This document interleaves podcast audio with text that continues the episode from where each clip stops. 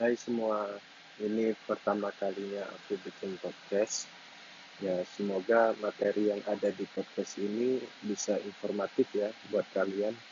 Ya, mungkin bisa jadi tambah-tambahan informasi buat kalian yang dengerin podcast ini. Di sini aku mau ngebahas tentang isu dunia kekurangan pelaut. Mungkin kalian pernah dengar sih tentang berita ini karena waktu itu pernah Menteri Perhubungan kita bikin statement di media bahwa dunia ini kekurangan pelaut. Beliau bilang, pelaut ini pekerjaan yang gajinya gede loh, gak kalah sama pilot. Oke, di sini aku mungkin bukan mau ngelurusin atau gimana ya. Bisa dibilang benar, bisa dibilang enggak juga statement beliau.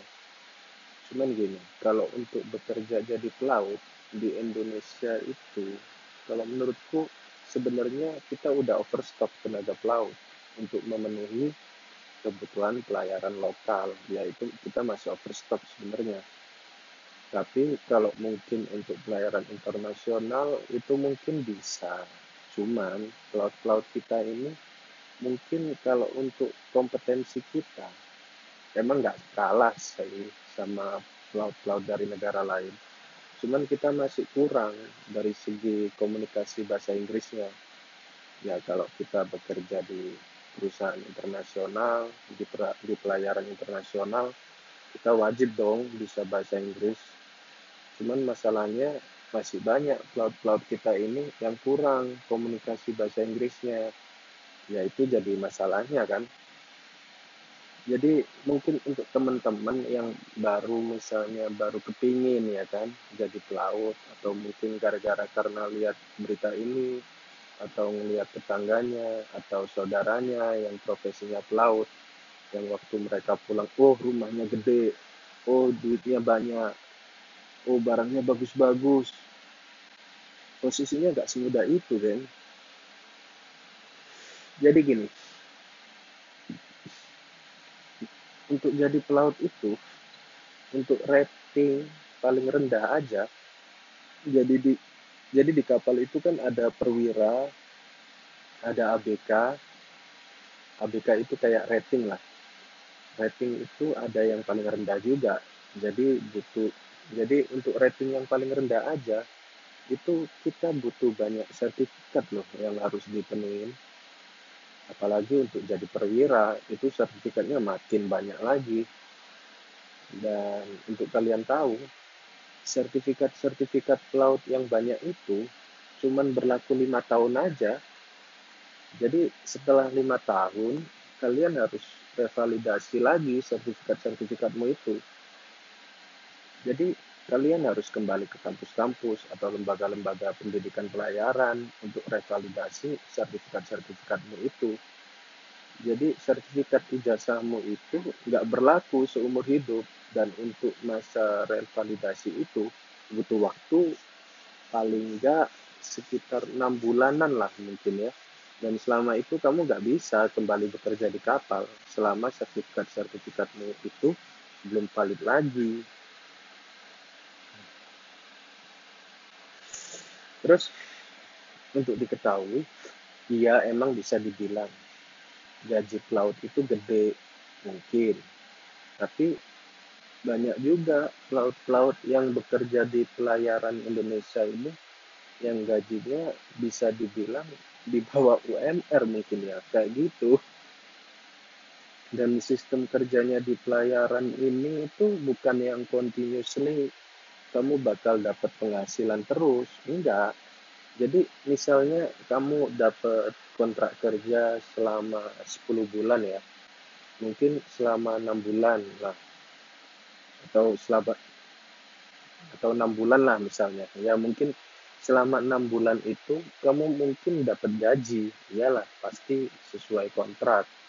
Tapi setelah itu kamu cuti pulang itu kamu selama kamu cuti itu gak ada penghasilan. Entah kamu cuti sebulan dua bulan tiga bulan itu gak ada penghasilan lagi. Ya emang ada. Beberapa perusahaan yang kita tetap masih dapat penghasilan, entah itu full atau setengah atau mungkin sepertiga dari gaji kita selama cuti. Tapi kebanyakan perusahaan nggak nerapin sistem kayak gitu. Jadi kasarannya pelaut itu ada penghasilan kalau sedang bekerja di atas kapal. Nggak mungkin dong kita mau ada di kapal terus seumur hidup biar dapat penghasilan. Bisa gila kita kalau di kapal terus nggak pulang-pulang. Jadi kalau menurutku kita ini bukan kekurangan pelaut, justru mungkin perlu diperketat lagi penerimaan-penerimaan calon-calon calon pelaut ini. Biar hasilnya pelaut-pelaut kita ini benar-benar mampu bersaing dan bisa diserap perusahaan-perusahaan internasional. Karena kalau untuk di Indonesia sendiri kita ini sebenarnya udah overstock banget. Bahkan ada ya temanku waktu itu cerita di kapalnya itu ada fresh graduate perwira. Dia ini fresh graduate perwira dari sekolah pelayaran yang sekolah pelayaran negeri kalau nggak salah.